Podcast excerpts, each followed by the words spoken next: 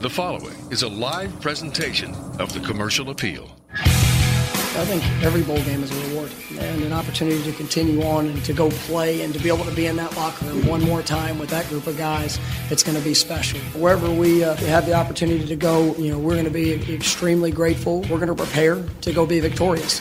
That's 8 wins. We didn't sign up for that. We want to push to maximize every opportunity, so we know that the next step in front of us is to finish as bowl champions. That's the number one goal when you walk in our team room. The top part of that pyramid is we want to finish bowl champions every year. This is the Tiger Football Podcast with Tom Schaap, Geoff Calkins, and Phil Stukenborg. All right. What's up, y'all? We have reached the end of the regular season here in 2016. We'll get to the bowl possibilities and all that here in a little bit. As always, Geoff Calkins, Phil Stukenborg, and I here in studio. First things first, quite a win that they had there on Black Friday, day after Thanksgiving. Easily, I think, their best of this season. Probably not quite Ole Miss level, but it's not every day that they face a top 20 team and take them down like that. So, first things first, Geoff, what were your initial impressions? I guess, just of how that game unfolded and Memphis coming out with the win there. Oh, I think we were all surprised that they were able to beat them. I mean, Houston looked so impressive against Louisville the week before. Obviously, there were other things going on with Houston, but I don't think we should take away from Memphis because Tom Herman, was preparing to get on a jet. The fact that he single covered Anthony Miller might be open for question, but listen, I thought it was incredibly impressive at all kinds of levels, but mostly the fact that after they went down, after Houston finally scored the touchdown to go ahead, it just felt like it was that had to be it, right? Like it was, boy, they gave it a gallant fight, and it's honestly what we said about this team. It's what came to characterize the team under Justin Fuente last year. And it was that whole, creating a tough-minded group that when even things got difficult, they were resilient. They came back. It was true against BYU, in the Miami Beach Bowl. It was true against Cincinnati last year. It was true against Ole Miss last year. It was true. And one of the big questions we had about this year's group was, when times got tough, how would they react? Would they be that same resilient group? And I think I give Mike Norvell all kinds of credit for what he's done this year, all kinds of credit. But I do think I also give the players an enormous amount of credit because there was a moment when Mike Norvell takes over and he says, listen, you're not going to wear hats anymore and you're not going to have your phone's in and you're not, and you can go one of two ways. You can say, screw you. This is the way we've been doing it forever, right. Or you can say what we have built here is so important to us and is so meaningful to us that we're just going to keep winning no matter what. And I think that core of players decided they were going to keep winning no matter what. Now, I think Mike Norvell, and he's been very generous about saying that too, like that he inherited a group of players. Now, I think he made them better. All I had to see was the great clip from after the game where Arthur Mollette walks up to him and says, you changed me, bro. Like that was like, what do you want from a coach except for a guy who literally walks up to the coach and is filled with gratitude for the way that he has been shaped by a new coaching staff. And so I think he's done a lot, but I think their ability to come back, not just once, but twice after they go down, I think it speaks to the character of the team. I think it speaks to what Mike Norvell has built. And I think it speaks to the stars who were really the key parts of it. Phil Mayhew, who often gets overlooked in this, mm-hmm. but then Anthony Miller, who just is a stud and keeps coming up big play. And then my favorite, Riley Ferguson, who I think is a great story and who after game one, when he threw some picks, I just said at the time, I think he's going to get it done because he's accurate and he's got a big arm and he's tough. And we saw that there. Like he was superb in those moments. So to rise to the occasion, not once, but twice and get it done on that stage in those circumstances, I think it spoke volumes. There was a sense, I thought it was interesting, you mentioned kind of when they were coming back in the third quarter. I mean, there was a time in the third quarter where Memphis, late in the third quarter, had like 50-some offensive yards in the quarter, and they'd punted on their first four drives in the third quarter. And after last year, there was kind of a sense of deja vu, because last year they gave up 20 unanswered points. They had, I think they had a 20-point lead and lost. And then they gave up 20 unanswered points there in the second half against Houston. And it was kind of this, oh, here we go again type of feeling. And I think that that, you know, is even in a lot of ways even tougher to combat, you know, when you've been in that situation before and to kind of fight that off. No, I agree completely, yeah. So. No, I mean, you had the first half, it was, what were the, like the drives in the first half were touchdown, field goal, touchdown, goal, and then the drives in the second half were punt. And it just felt like, whoa, and to be able to pick yourself up, because there was a lot of, and I'm not sure it was accurate, there was a lot of criticism in this beginning of the second half of Mike Norvell. Oh, why have we gone conservative? And I don't know if they've went conservative as long as they were just went ineffective. Right. But then to be able to, in that moment, to pick yourself up and get it done was really impressive. Yeah.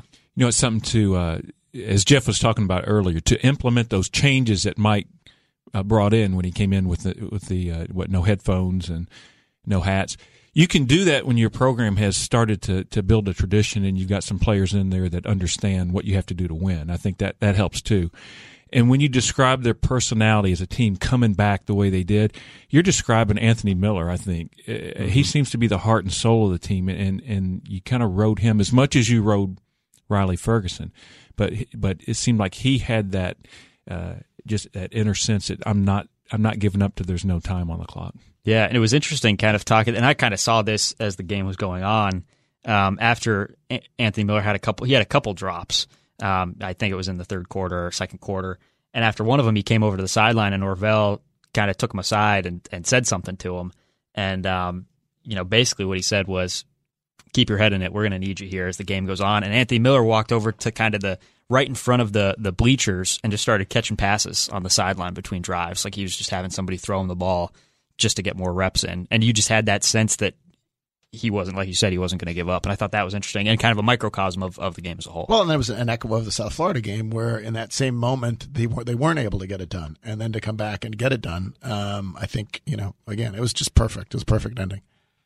Riley, you mentioned Riley, and kind of I think his composure in the fourth quarter, you can't really overstate kind of how impressive that was. And I talked to him after the game just about how he said he's always just been like that. He's always felt comfortable in pressure situations. And every guy will tend to say that. But I think there was something to that, you know, when they got the ball with whatever it was, minute and a half left, you know, in their own, towards their own end, and drove down. And granted, it wasn't a perfect drive, but there were a lot of little things. I mean, that throw, we've written the slant to Miller in the end zone to death, but you think about that throw on the far sideline to Phil Mayhew that just hit him in the split two defenders. He throws that brilliantly well. Yeah, that's a perfect ball. Honestly, the ball before that, the deep ball to Anthony Miller. Like if he's inaccurate, none of this happens, and he's you know just dead on accurate all the time. And the Mayhew throw might have been the most impressive, but like those are three throws, and if you're just a little off, none of those throws, you know, none of this. We're not here. We're not talking about this. So we're talking. It's a very different conversation, right? And he's gotten better. I did the stats kind of in November, and obviously he didn't play much in the Cincinnati game, but in November he's completed, I think it's 66% of his passes for more than 1,000 yards, 11 touchdowns, 1 pick, and I think that you've seen that kind of growth over the course of the season in him. People can talk about being composed and handling pressure and liking to be in that situation, but he just continually showed it. I mean, it's just who he was. We talked. I think you asked me early in the year, like who he would compare to. I said if he had a year like Martin Hankins, then it would be a good year. Well, he went out and had a year like Paxton Lynch almost. Yeah, to me, it almost starts from. Here's a guy who looked at what Paxton Lynch did, and he wasn't intimidated by it at all. He saw it as an opportunity. I mean, truly, one of the reasons he wanted to come to Memphis, and he was absolutely open about this, was he said, "I saw what Paxton was able to do on that stage, and I said, hey, look, he's turned himself into a first-round pick at Memphis. I can go there. I can do what he did, and I can." and I can sort of catapult myself. I can restart my career having waylaid by leaving Tennessee and whatever. I can go there. I can do the exact same thing. A lot of quarterbacks might have said, I don't want any part of following Paxton Lynch. Instead, he said, look what he did there. I'm just that good. I can go and do the same thing. He's carried that confidence from the first day he stepped on campus. And statistically, it's interesting kind of comparing him to what Paxton did last year, because you think back to last year and how it was this kind of record-breaking, once in a decade kind of season, and then you look at what Riley's done this year. I mean, in terms of passing yards, I think he's 300 or 400 short, but he's on par in terms of touchdown passes, and he didn't play. They both have 28 touchdown passes. He's got more picks, 9 to 4 or something like that. He's got more picks, which you'd expect because he started as a first-year guy. You know. And completion percentage, he's at 63, which is fourth all-time single season in Memphis football history. So, I mean, he's right up there, and it's just interesting. It's been interesting to kind of look at how, just in the context of the season, how he's been perceived by the fan base as much as everything else. Paxton was like, oh my God, it's Paxton. And then Riley has come out and done statistically just as well. They last year they had 9 wins in the regular season. This year they have 8. But it's just interesting that I was getting tweets 3 weeks ago. Some of the criticisms of Riley Ferguson were the stupidest things. I mean, just stupid. He holds the ball too long. He's making bad decisions. They were just dumb. He was under extraordinary pressure. Offensive line, by the way, shout out to the offensive line for the job that they did Saturday. He was under unbelievable pressure. He was the reason they were winning when they were winning. Yes, occasionally he had to force things because he was the reason, because he was the one who was making things happen. First year quarterback. That was some of the more moronic, feedback we'd have forgotten that Riley Ferguson was part of the problem. He was always been part of the solution, not part of the problem. So here's my question, and Anthony Miller, I asked him about chemistry with Riley after the game and how they've really just since spring, it seems like they really hit it off, and the friends off the field kind of helps as they transition onto the field. And Anthony just kind of out of the blue was like, I don't know if people know, but I think I'm going to come back. And he said, I wondered about that. You didn't ask him? No. He said, and then we circled back later and we said, so are you going to come back? And he said, well, we still need to see. But he said, I think I'm going to come back. So with that in mind, and with Riley obviously coming back next year, what is the ceiling? I mean, I guess specifically for Riley, having a guy like Anthony Miller back, like what is his ceiling? What is he capable of next year? He can be, I mean, if he can take what he did this year, and you see the progress that Paxton Lynch made from that first year to the second year, and from the second to the third, I think he can put up some numbers where he could break every single season record that Paxton Lynch had. I think it obviously bodes well for next year, and I think so much of the talent is returning, as you pointed out, Tom, before. The defensive backfield is going to need a little reconstruction. Yep. That might be an area of some concern, but. Broadly speaking, like there's a lot of this team coming back, and obviously if Riley comes back and Anthony Miller comes back, that's a huge part of it, and fun to contemplate. It's not automatic that Deshaun Watson was great last year in Clemson, and this year he was just a little less great. He wasn't more great, he was just a little less great. Like sure. Every year is its own thing, and I would imagine that you would see the best of Riley Ferguson, the part of Riley Ferguson that you've seen this last month that you would see throughout the course of the year. I'm not, I'm grateful he's coming back. It'll be fun to cover him. I think, and it bodes well. I'm not necessarily saying, well, boy, if he threw for 28 touchdowns this year, he could get 38 next year. Maybe. I hope so. That would be great. But I don't think it automatically follows that every year is so much dramatically better than the next. Well, you look at the schedule too. It's not, I guess the non-conference schedule, there's no major, major player. If you look at the schedule, is it Georgia State they go to? Yeah, I think next year's the year that they have UCLA. And UCLA, UCLA home. Does so come in here. Yeah, that's right. That is the Power 5 one. But yeah, it sets up pretty well for him and with everyone coming back. It sets up very much like it did going into Paxton's senior year, because coming off of his junior year, we knew how good he was. He just won the Miami Beach Bowl, and you could contemplate – it wasn't his senior year, his junior year, I guess. Last year. Mm-hmm. And it's like that. It's like, my gosh, we got the same coach back. We got the same quarterback back. We got the same basic set of receivers back. We're going to be able to make hay. And they did. And I think that's, to me, that's the feeling you carry now into next year. Because this year, while I think people were excited about Mike Norvell and they were optimistic about Mike Norvell, it was still all unproven. Like Riley Ferguson, same thing, unproven. So now I think going into next year, I do think there can be a real sense of excitement as to what is possible. So I just kind of want to put a bow on the regular season here. And I think that we're all kind of in agreement that they certainly exceeded our expectations. We all sat in here in whatever August and said 7-5, kind of across the board, to finish 8-4, to beat a top 20 team, to possibly finish. I mean, if they win the bowl game, which we'll get to here in a little bit, could match the record from last year's team. What is the tenor of this season? Obviously, the bowl game could still change it. You know how if they go out and lay an egg there, that might change the tenor. But right now, when you look back, kind of at the 2016 regular season, what is the tenor and what are your big takeaways?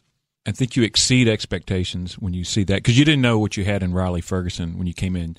You knew he had pretty good credentials from junior college.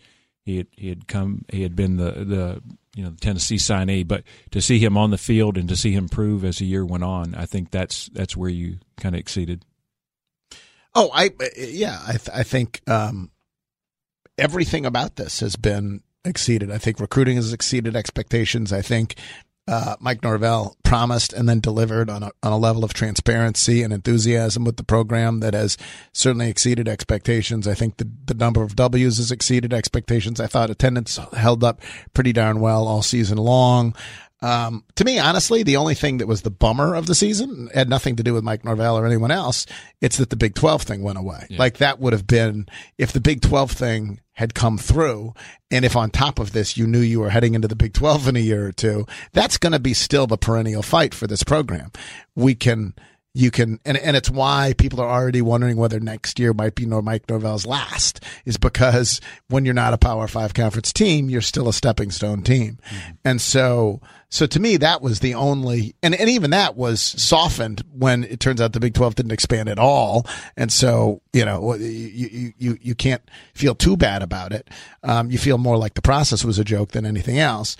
But that will be the continuing challenge for this program. Can they get into that? And so that's still the larger picture within the performance on the field and beyond. I don't know how you can. I mean, and I do think some enormous amount of credit has to go to the administration.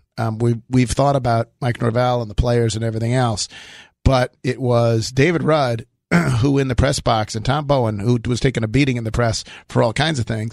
But David Rudd, who in the press box after the last game last year, came up to me and said, "We will name our coach within 5 days, and we will be fine and we will be better." And like, he just laid it out there. And then it looked, with the Odom stuff, like, oh, this may be going off the rails and whatever. And he moved on. And honestly, it's probably good the way that that's played out in Missouri. It's good he moved on. They identified a guy who most of us hadn't heard of, and they picked him, and they were dead on right. And so I think a lot of credit has to go to the administration because you don't have room for error here. If you're like, look at Cincinnati now, they picked a coach who apparently appears to be the wrong coach. You don't have any room you can't make the wrong choice. And it doesn't appear they did make the wrong choice. And so I think they deserve a lot of credit for this too. Looking ahead to the bowl game, I'm curious. I'm kind of in the camp this year that you want to get a win. And I feel like it's different than it was last year in that sense. Last year, I thought it was beneficial to challenge an SEC team or a Power 5 team in that bowl. I thought Birmingham made a lot of sense to stay local, to treat your fans, something within driving distance. This year, I think you just want to end with a win. And kind of all the projections, as early as this morning, Stuart Mandel, Fox Sports, is saying Boca. What we've heard is that they want Boca. That's kind of their preference, where they would play a Conference USA team, I think. But if you are kind of Mike Norvell and you're looking and you had your pick of bowl games, would you want a challenging final bowl, against, like, say, the Military Bowl against an ACC team, or the Birmingham Bowl against a Big 12 or a SEC team, where you can kind of prove yourself against higher competition? Or do you want to end with a win? Do you want to end it early, end with a win, ride that momentum into the offseason? It's possible to beat higher competition. It's possible to do both. Right. I have a hard time, I'll be completely honest with you, I will have a very hard time divorcing my own personal self-interest here from the team's self-interest. I want a game that is going to be over so I can be with my family on Christmas. That's what I want. The Boca Bowl is perfect. It's the 22nd. You get on a plane the 23rd. And honestly for the fans too. Like, how many fans are going to go to the game on the 26th? St. People's the 26th. Yeah. No one's going to go to that game. No one wants to go to that game. It's not only that, it's in the morning of the 26th. I don't care who they're playing. I don't care, whatever. I want no part of that bowl. I want the Boca Bowl so I can be home. And if it's a win, so much the better. Is that too selfish of me? Yeah. But I even think that for the fan base, I think it's the same thing. Like, no one's going to want to go to a game on the 26th, 22nd. So people go to that game. Right. And so, yeah, that's I'm sorry. I can't set aside my personal self-interest in this one. I don't know. You could have 2 tickets to the St. Pete Bowl in your stockings, Jeff. Yeah. But then you can't, because you can't. You'd have to leave by 2 o'clock Christmas Day. You're not going to be able to get on a flight the 26th and get down there in time. It might be an exciting Christmas gift, Right, yeah. No, thank you. Yeah, Boca looks like it's the ideal. And I guess some of the projections have them going against Southern Miss. Mm-hmm. And if that happens, and you've got a renewal of a rivalry that, it was known through the years as one of the, I guess, the longest standing. Black and blue. And TV would have a little bit to sell from that standpoint. So I don't know. I mean, that might be the best of all worlds. Yeah, I'm a little in your camp, Jeff, where I was like gung ho Bahamas Bowl, and they're not in the Bahamas Bowl. Right. So I won't be eating Popeye's chicken on the beach. I'm kind of heartbroken about that. So if that's out of the picture, yeah, something early, something in Florida. I think fans would appreciate something in Florida after Birmingham. I mean, especially just with how Birmingham, it was just dreary for 3 days or whatever. And then the way that game ended, too, I don't think that was a good experience. And you do feel bad for the Houstons of the world. it's exactly the situation that Memphis was in last year. You just, I don't know that there's a way around it, but it stinks the way it evolves, the way that ends for Houston, and now they're going to go to some bowl and they're going to have, whatever, fill-in coach, and that's unfortunate. And obviously that was the hangover that Memphis was dealing with all. That was not that Memphis Tiger team against Auburn. I'm not sure. I'm not saying that Justin Fuente's Memphis Tigers would have beaten Auburn, but that team had no shot of beating Auburn. And yes, I think it colors the way we thought about the whole bowl generally. Hey, do we know Coach of the Year, for the American Athletic Conference? Do we know who might win that? Because Justin Fuente, I guess, just earned the ACC Coach of the Year. Yeah, just this morning, Justin Fuente won that. That's a good question, and it's tough. You could make an argument for any number of teams. Willie Taggart to go 10-2 there. Mm-hmm. Phillip Montgomery to go 9-3 at Tulsa was pretty good. And if you want a dark horse, Chad Morris at SMU, he took a program that had won, 3 games in 2 years or something. Navy seems to win.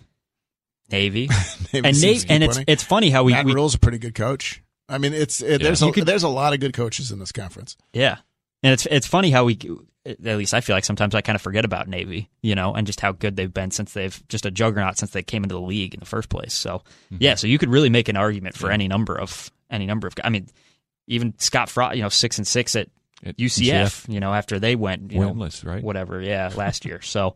Yeah, you can make a number, and you can make a case for any number of different coaches, but we'll wait to see what happens with that. Wait to see where the bowl destination is for Memphis. That will be announced on Sunday, so keep an eye out for that. Again, we think Boca would be their preference. Jeff and I want to go to Boca so we can come back for Christmas, but we will see what all shakes out with that, and we will check in with you down the road here on the Tiger Football Podcast. Thanks for listening. For the latest news and analysis, follow The Commercial Appeal on Twitter @Memphis News. This is The Commercial Appeal.